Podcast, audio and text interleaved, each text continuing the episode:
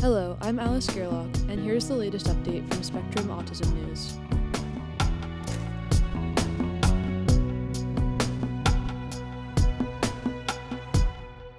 Journal Club Why Do Some Children Lose Their Autism Diagnosis? By Deborah Fein. A study published 2nd of October in JAMA Pediatrics reports that 79 of 213 children who were diagnosed with autism at 12 to 36 months of age no longer met criteria for the condition at 5 to 7 years old. Spectrum asked autism researcher Deborah Fein, Board of Trustees Distinguished Professor Emeritus of Psychological Sciences at the University of Connecticut in Storrs, for her thoughts on the findings. In a 2013 study, Fein and her colleagues described a sample of people who lost their autism diagnosis. The new paper by Elizabeth Harstad and her colleagues reports that among the toddlers her team considered, all aged 12 to 36 months and diagnosed with autism based on criteria in the fifth edition of the Diagnostic and Statistical Manual of Mental Disorders, 37% had lost the diagnosis by age 5 to 7 years. This estimate of non persistent autism is nearly two to three times higher than that reported in most previous studies, which have estimated that approximately 10 to 20% of autistic children lose their autism diagnosis with age. Understanding the reasons for this discrepancy is important not only for predicting a child's prognosis and recommending services, but also for defining an autism subtype that may differ in both genetic and environmental contributions. So, what might explain the high estimate reported in the new study? The researchers put forth one possibility. The children in their study were older by a year or two at follow up than the children in the prior studies, giving them more time to lose core signs of the condition. But this cannot fully explain the discrepancy, because several past studies have followed children diagnosed as toddlers into early adulthood and have come up with lower estimates for non persistent autism.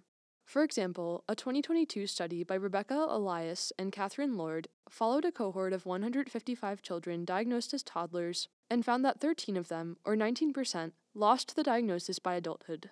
Half lost the diagnosis after age 18. Harstad and her colleagues report that female sex and relatively high adaptive functioning at baseline significantly contributed to loss of diagnosis based on regression models that examined multiple factors.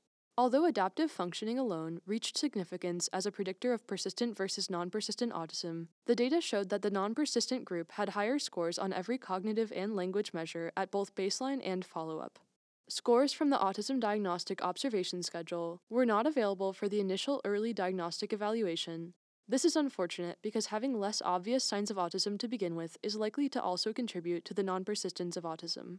And the researchers mentioned the sex difference in the discussion, but perhaps underplayed it. 32% of the boys in the study, who, of course, predominated in the sample, showed non persistence, compared with a whopping 61% of the girls. One other factor that is likely to have been quite important in these outcomes is intervention. The study was done at Boston Children's Hospital. Massachusetts in general, and Boston in particular, has a wealth of early intervention possibilities for autism. The study investigators don't make much of the fact that 197 of their 213 participants, or 92%, received therapy, primarily applied behavior analysis, ABA, but this seems quite important and quite different from what might be found in other regions of the United States. In fact, I might have concluded that the high prevalence of non persistent autism and the high usage of ABA therapy in their sample serves as evidence for the effectiveness of ABA, one methodological strength of the study is that the investigators looked at demographic differences between participants and eligible non participants. They found that Hispanic families were less likely than families from other racial and ethnic groups to enroll in the study. What's more, the children who participated had higher baseline cognitive and language scores than non participants, and most of them were white and from affluent families with mothers who had higher education levels. The fact that many of the participants had to be assessed during the pandemic, when there may have been less interruption of in person services for white and more affluent families, may also have increased the disparities in accessing effective therapies. The relationship between autism diagnosis and cognitive functioning in the persistent and non persistent groups, though somewhat complex, raises the age old question of whether autism can span the entire range of intellectual ability and how this range affects outcome.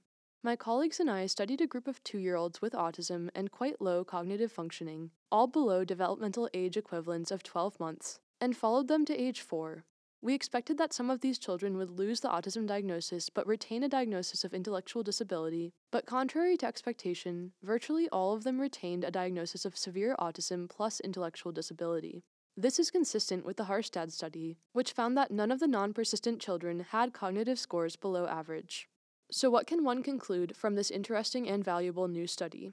I would suggest that the paper presents possible outcomes for relatively privileged children, those who are white, affluent, and have access to early diagnosis and effective early intervention, as well as relatively high cognitive and adaptive functioning at the time of diagnosis.